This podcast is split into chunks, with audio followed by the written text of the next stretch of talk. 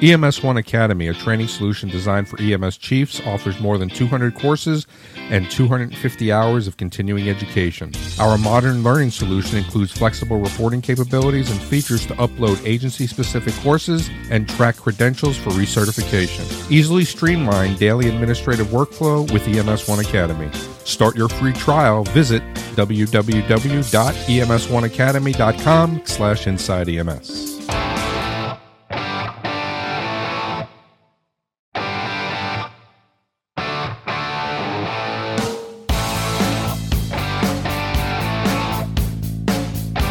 Well, this is it, and here we go with another great edition of Inside EMS. I'm Chris Hees Kelly, and I got to tell you, man, summer is in full swing. We're having a good time, even down in world famous Pitkin, Louisiana, where he comes every week to join us on the show.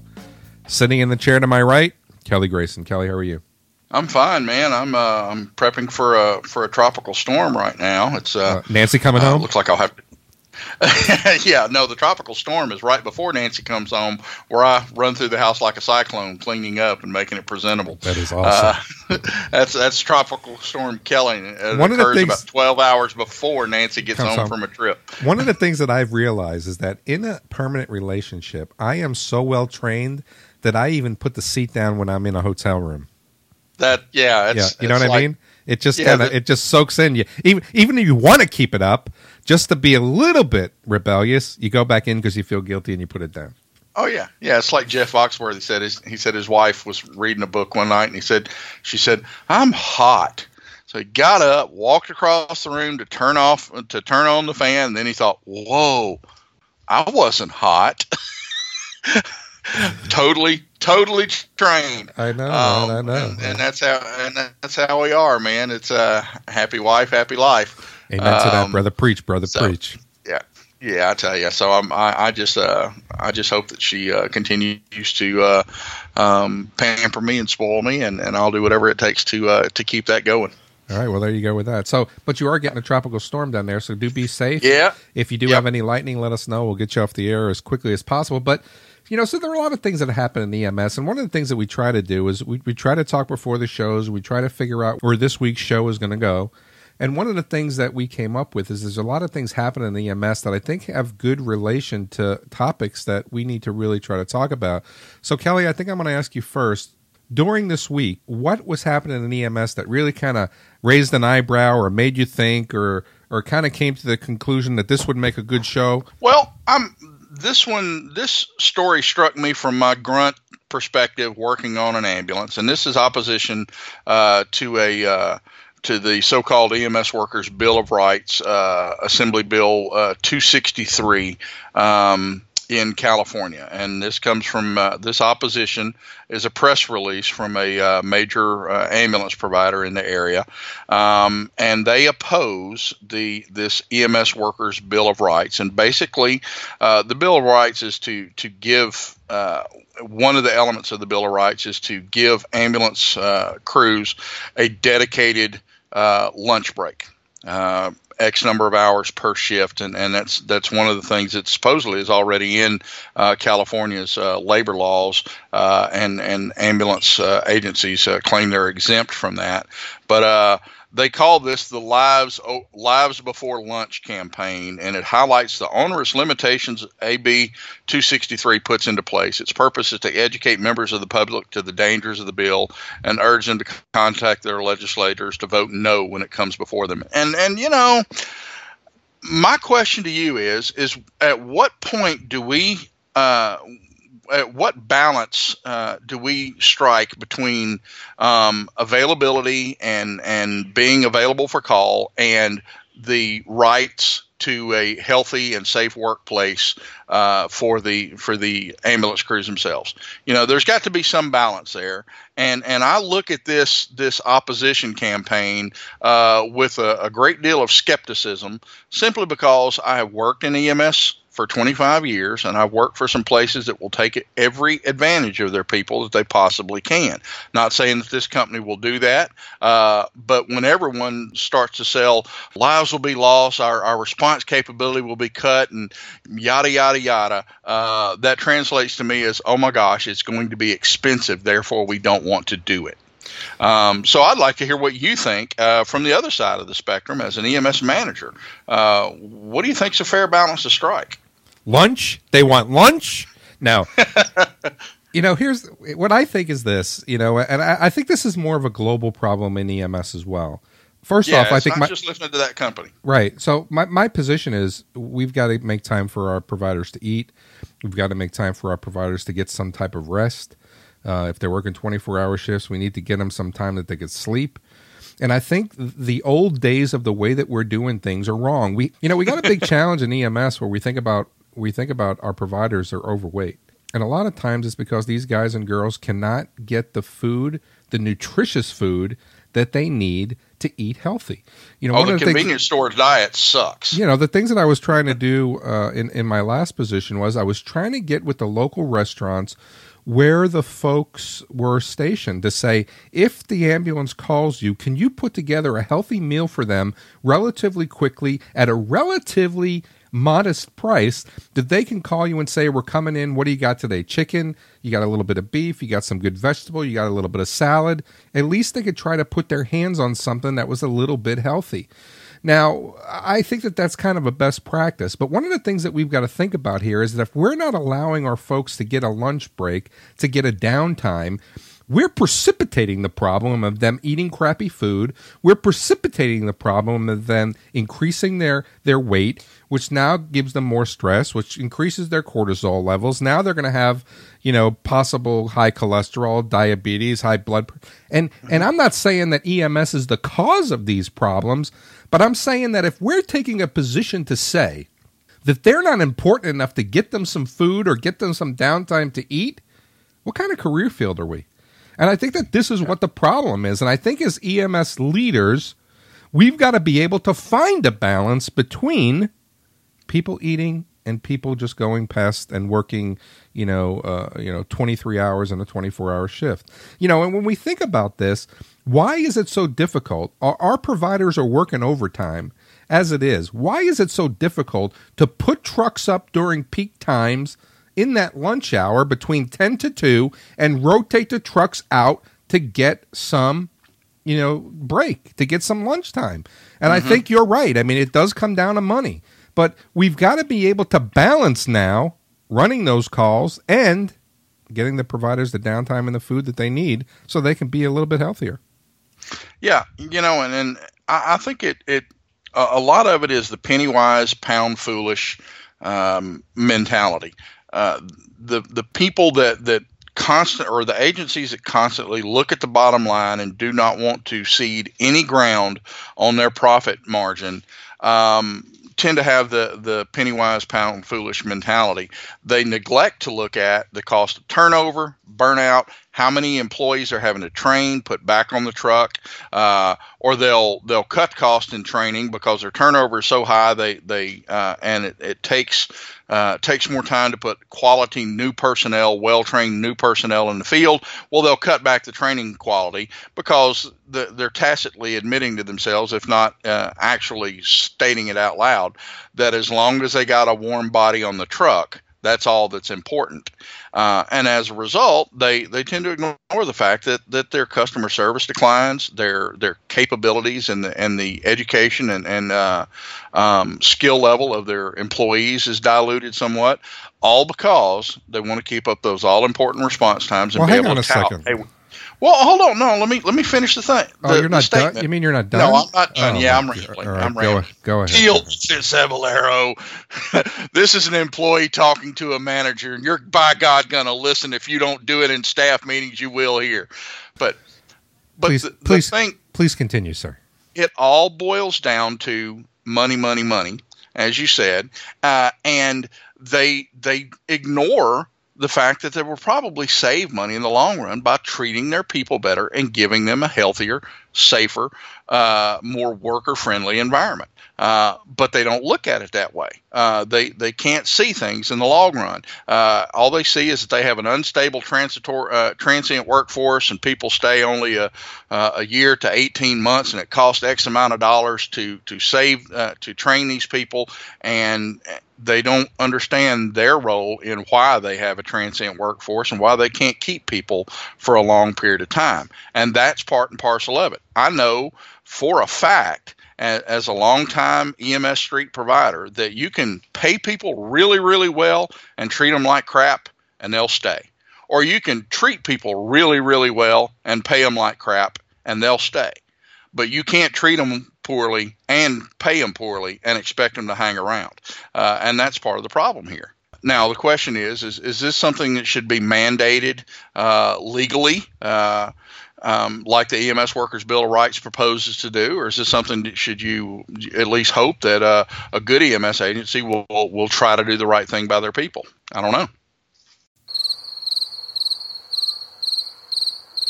Chris. Oh no, I ain't talking, man. You hurt my Chris, feelings. No, no, you hurt my no, feelings. No answer. I'm not talking. Uh, all right. You know, here's the thing that I wanted to say before. Before you, manager has no answer for before that. you were rude. Before you were rude and, and kind of read me the riot. No, I think you make a really good point. But he, here's where I want to go to, and here's why I was trying to interject when you were saying money, because I, I do agree with what you're saying, and I do think that you know you know, for one, EMS is not a, a, a, a, you know a career field where the organizations get rich, where the you know EMS uh, providers get rich, and we've got to be able to find that balance. But you you went back to the bottom line. But what about the third city services that have tax bases?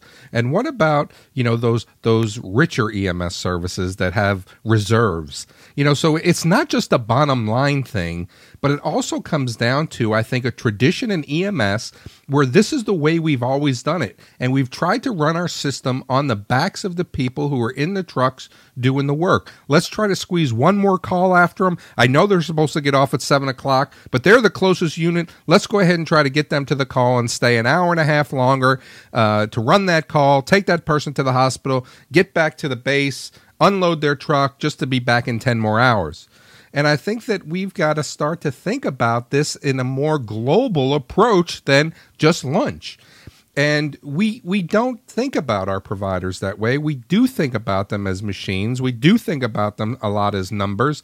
And i'm here to tell you that there are ems agencies that have this mentality and maybe you work in one yourself that doesn't mean that it's right.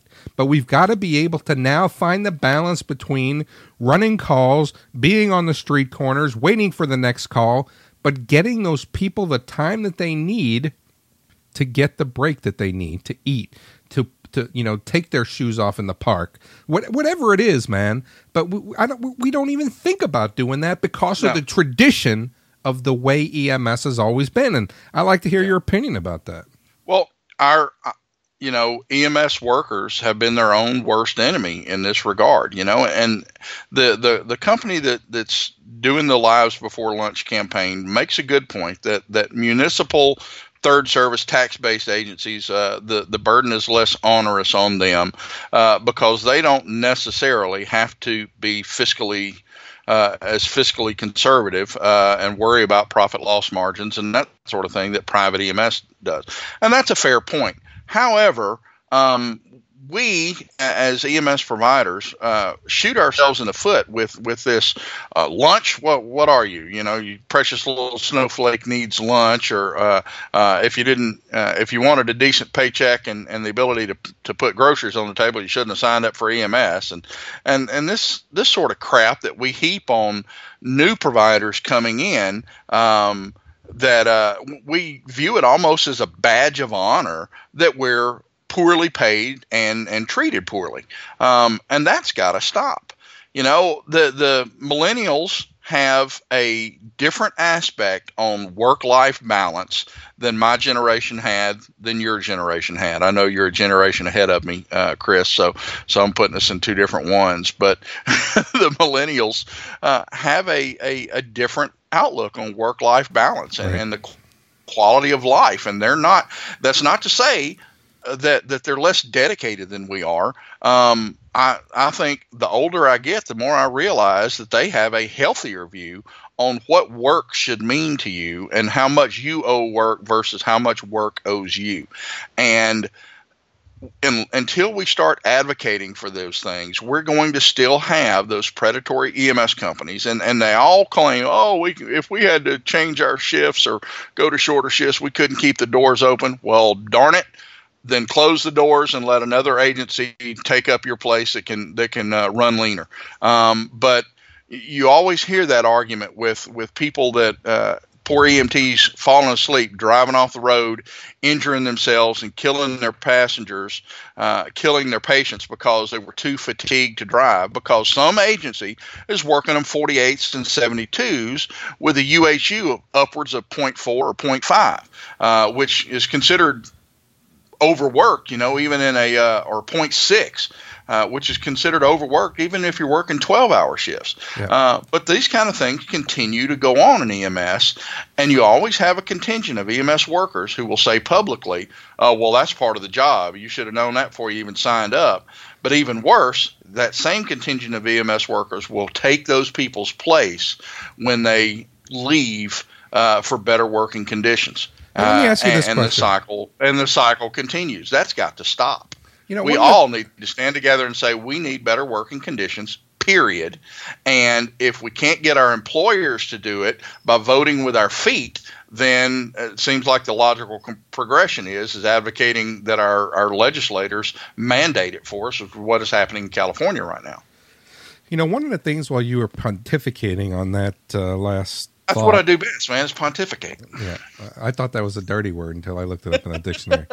But um, you know, I, I thought about this though. If we were giving our providers a break midway through their shifts, do you think there would be a decrease in stress and uh, I don't want to say PTSD, but do you think that they'd be able to cope with their days a little bit better, where they at least had an hour to take their mind off the job? I mean, oh I yes, think, indeed. I got to think there's some value in there, yeah. Oh yes, indeed, and and and I'll I'll expose the the lie that it is that we can't that agencies can't afford to do this and and so on and so forth. Take your supervisor in a fly car and pull him out to where you know pull that supervisor out to wherever that ambulance happens to be parked in your high efficiency system status management system and put him in the driver's seat for a little while while they go eat simple enough. Have him respond to a respond to uh yeah, but you got the challenges of bigger systems though. You got the challenge of bigger system that's got twenty trucks on a street at a time, twenty five trucks on a street at a time. How do you do that with one person? I think then, then, then you've got to think about maybe getting some peak time. I mean, how many yeah, people? Need, how many people in time. EMS, Kelly, would love to come in for four hours a day between the hours of ten and two? Yeah, you need peak load staffing, no question about that. You need to put on extra trucks to deal with that demand, but it all comes down to the dollar bills, and they don't want to spend that money. Rather than spend your money uh, and effort on a on an ad campaign, uh, uh, lobbying legislators and and voters to vote against a bill that grants your workers some additional relief. Uh, how about you spend that time lobbying the the uh, public and the legislators and the voters that EMS is expensive, and to do this right for the people that we employ, um, we need more money to do this with but no, um, the lives before lunch is a is is the the path of least resistance. Uh, not to point out just this particular campaign; it's just a problem in EMS in general. Um, and, and to put the lie to that, go to a communication center and invariably our and I'm not point. I love my dispatcher. Uh, you hear that, man? I love you, dispatchers, especially when I'm on duty. But that's not um, what he, um, that's not what he says when we're not. Recording. Those guys, those guys uh, are paid more than we are because, uh, according to the, the administrative types, uh, their job is is higher stress. Um, they're paid more than we are, yet they get their lunch breaks. They get their lunch breaks. They get an hour break for lunch. I know it. I can time my watch by it because all the moon, units move uh, when the new dispatcher comes on the console. Uh, even though there are no calls coming in, everybody has to shift for whatever reason. Um, but they get their hour long lunch break in that high stressful job. Uh, yet somehow they manage to to be able to afford and plan for that sort of thing. Well, Why think- can't they do that for the field crews who are actually out there suffering the, the effects of fatigue and, and hunger? Um, I think you need a. I think you need a hug. I think you need a hug. Hey, I do. So I just, do. I need a hug. hang on a second. From my dispatcher and from my managers. But hey, uh, better know, yet, not a hug. Buy me a freaking meal and give me thirty minutes to eat it. you know but i think that that's one of the things that we need to be able to try to do and you know uh, kind of i started off this show where i talked about the best practice of getting in touch with some of the restaurants that are in the area and you know give them the opportunity to uh, call them and say hey you know we're going to be in your service area in the next 15 minutes uh, what do you got that's healthy that you can make for us and pick up and then and that you know, was a novel approach. And I then give totally them the did not expect to hear that. Yeah, and then give them the thirty minutes just to sit there and eat it. And I think we've got to figure out ways. And you know, uh, we're not here to point fingers. I mean, we're in the career field that we're in, and, and, and this is the you know, and this is the environment that we created, that we invented for it to be, uh, you know, for us to be in this career field. So when we sit here and we point fingers at the at the broken uh, you know, at the uh, at the broken system, not the broken agency. So I think what we've got to remember is that. But how do we now, you know, let's start to think about it now for the year 2020, and and what can we put in place now as we think about the future of EMS and how we can move forward and think about the people who are going to be in the trucks. Now, I think EMS is going to change. I think as we start to move into this community paramedic, and I'm back to community paramedicine, uh, you know, I think we're going to be more healthcare agencies that sometimes has to do ambulance calls more than being ambulance calls that never does any, uh, uh, you know, primary care work. Mm-hmm. So I think as we start to think about this now, the environment that we're, that we're in is the environment that we're in. But what can we come up with that changes this practice and ensures that we can start thinking about our workforce and keeping them as healthy as possible? Um, I think we got to find that answer, Kelly.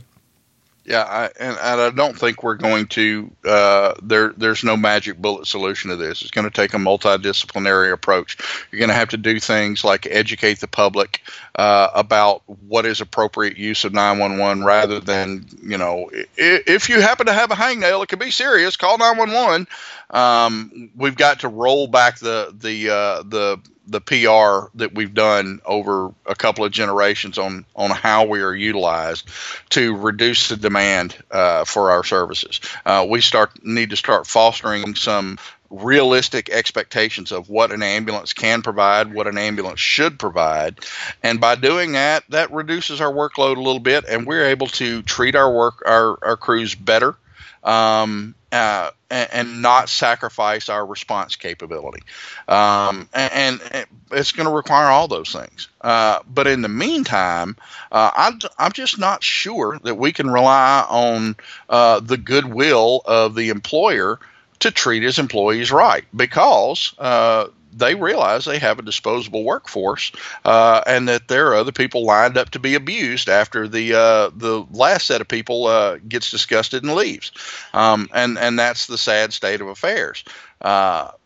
You know, I, and I've seen this. This is a pattern that's played out for 25 years in, in every ambulance service I've worked for, and, and many other uh, to some degree or another. Some treat you better than others, uh, and the ones that treat you better than others tend to retain their employees for longer. Uh, but you would think that EMS managers would be able to grasp that uh, truism, uh, but but they don't seem to be able to.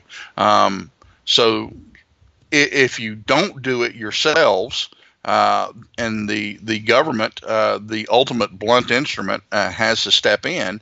Uh, it's always going to be regulations that are far more onerous than you could have applied yourself. Uh, I'll use the helicopter EMS indus- industry as an example. You know, the the the need for uh, for tighter safety regulations and better equipment and all that had been apparent for many many years.